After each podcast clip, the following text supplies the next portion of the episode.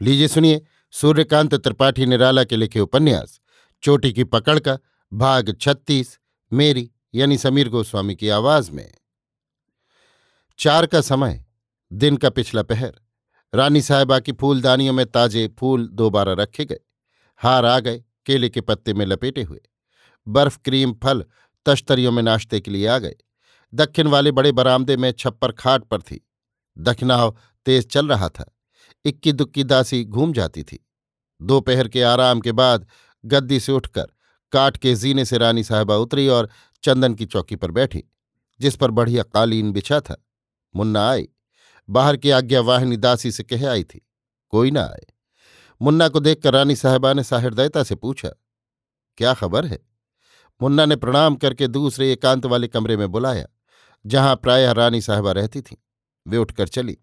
एक मखमल की गद्दी वाली कुर्सी पर बैठी। मुन्ना को स्टूल लेकर बैठने के लिए कहा। मुन्ना पंखा यहाँ चलाने के लिए बाहर आज्ञा दे आई, फिर स्टूल पर बैठी।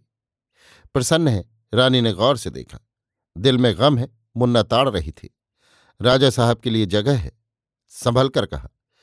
हुजूर के दर्शन हुए, यहाँ एक भले आदमी टिके हैं। राजा साहब टिका गए हैं, पुरानी कोठी में रहते हैं। दूसरों की आँख बचाई जाती है, और भी उनके साथी हों, संभव है। आज पता चला है, बातचीत की है।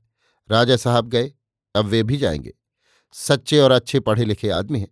अभी नौजवान हैं, तेजस्वी हैं। क्यों हैं, क्या है, ये हुजूर को और मालूम होगा। मैं समझती हूँ उनसे काम निकल सकता है। हमारे मनीजर के इतने पढ़े होंगे? हाँ जाने ऐसा ही पड़ता है। मनीजर को बुलाना होगा। हुजूर, मैं मनीजर साहब की मार्फत बातचीत कराने का बीड़ा नहीं लेती। जब राजा साहब के खास हैं तब मैनेजर साहब से बातचीत नहीं भी कर सकते। फिर क्या सलाह है? आपका भला हो सकता है। अच्छा कब बुलाना ठीक होगा? शाम के वक्त दिया बत्ती हो जाने पर? बुला लेना, यहाँ से कलकत्ता जाएँगे। सरकार, एजाज वालों में है।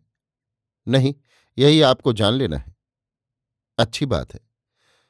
पालकी बड़ी ले जाने का विचार है। ले जा। मुन्ना आज्ञा मिलने पर बाहर निकली। कहारों को बड़ी पालकी ले चलने के लिए कहा। खास रानी जी वाली, कहारों ने तैयारी की।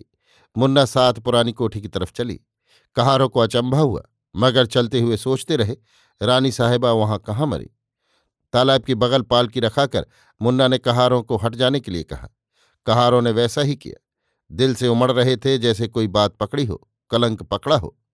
प्रभाकर तालाब के घाट पर बैठे थे। मुन्ना गई और पालकी चलने के लिए रखी है कहा। प्रभाकर संध्या की सुगंध के भीतर से चले। मुन्ना कुछ देर फिर उनकी चाल देखती रही।